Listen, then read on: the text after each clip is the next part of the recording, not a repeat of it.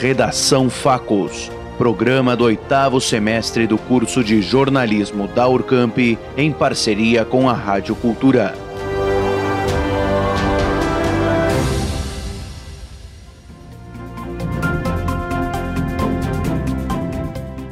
A pandemia de Covid-19 afetou o funcionamento de todos os níveis da educação. As instituições de ensino superior, que atendem estudantes de diversas cidades, foram as primeiras a iniciar a pausa nas aulas presenciais. Para falarmos um pouco sobre este tema, convidamos hoje a pró-reitora de ensino da Urcamp, professora Virginia Dran. A partir do momento em que a Urcamp teve de suspender as aulas presenciais, quais foram as medidas que foram tomadas para refletir a situação que seria enfrentada? Bom, assim que a gente soube é, que te, teria que suspender as aulas presenciais, a gestão se reuniu né, para ver quais as medidas que seriam adotadas.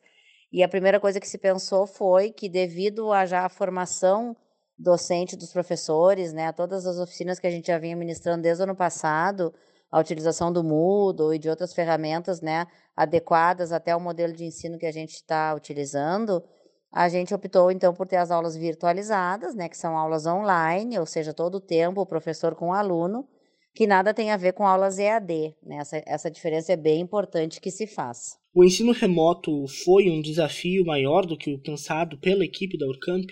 O ensino remoto não foi um desafio, tu sabe? No início ele foi muito mais difícil para os alunos do que para os professores, justamente porque os professores já vinham se preparando para utilizar novas ferramentas e novas metodologias, já vinham utilizando na graduação I, né? Uh, talvez um pouco mais difícil os professores que ainda não tinham ministrado aulas na graduação I, que ministravam só no currículo 41, que é um pouco mais tradicional, aulas mais expositivas. Mas, de qualquer forma, foi muito mais tranquilo do que a gente imaginava. O retorno dos alunos, no primeiro momento, foi um pouco mais uh, difícil, né? até por se adaptarem, acharam que era uma aula EAD, a gente fez uma série de considerações, muitos esclarecimentos também para todos, mas foi mais tranquilo devido à formação docente que a Urcamp promove já há dois anos com seus professores, preparando eles para essas tecnologias. Qual o apoio dado aos professores para que pudessem se adaptar a este ensino à distância? O apoio dado aos professores uh, foi o mesmo apoio dado aos alunos, né?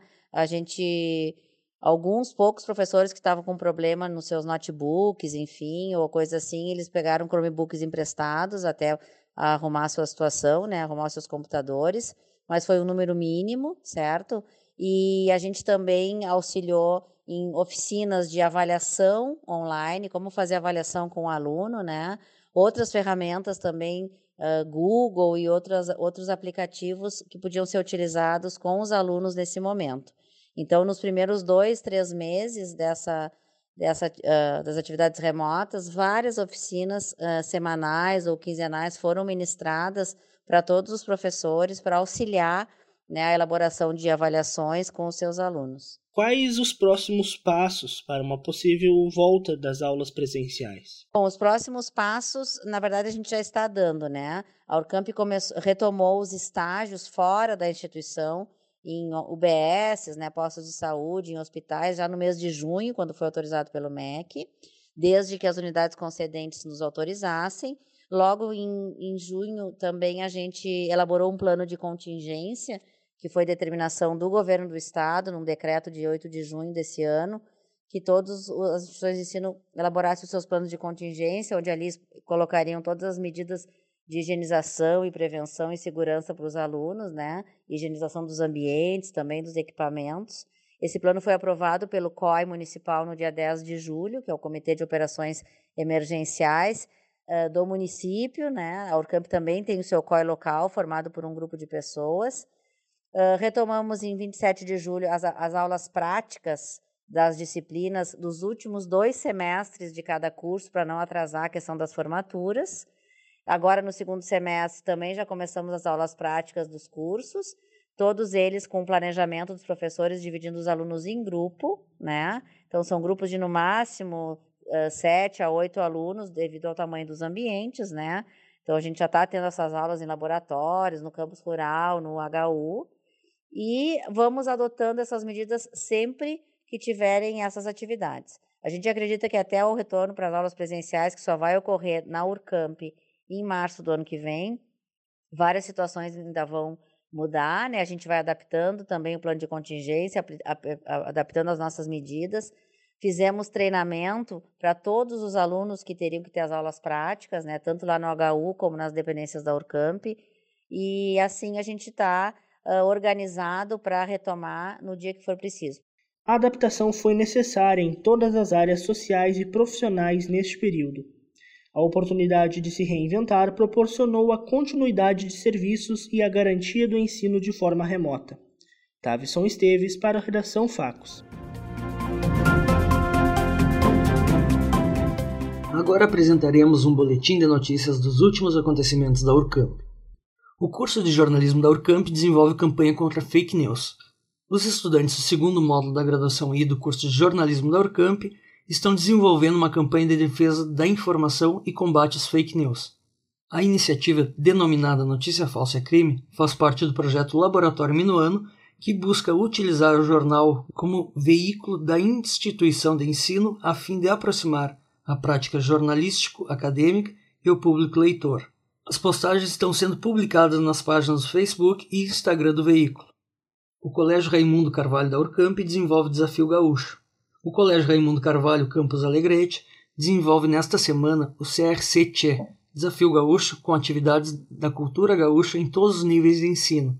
No sábado letivo, dia 12, os alunos do primeiro ao quinto ano acordaram mais cedo para vestirem a pilcha, prepararem o chimarrão e participarem dos desafios virtualmente já que as aulas continuaram remotas. Brinquedos e brincadeiras antigas, ditos gauchescos, cultura do chimarrão, declamação de poesia, literatura gaúcha e a participação de convidados especiais movimentou a manhã dos pequenos. No decorrer desta semana, os professores e alunos do EFI e EM continuam executando os desafios com muita música, chimarrão e até a elaboração do charque. Este foi o boletim de notícias da Urcamp. Felipe Torres Pérez para a redação Facos. Acompanhe agora a meteorologia para os próximos dias. O fim de semana não terá previsão de chuva. No sábado, as temperaturas serão de mínima de 8 e máxima de 19 graus. Já no domingo, terá sol e jado ao amanhecer. E as temperaturas, mínima de 2 graus e máxima de 17 graus. A segunda será com sol, mas com algumas nuvens. A máxima não passará de 20 graus e mínima de 4 graus. Eu sou Caterina Costa e essa foi a previsão do tempo para os próximos dias com edição de Marcelo Rodrigues, você ouviu Redação Facos.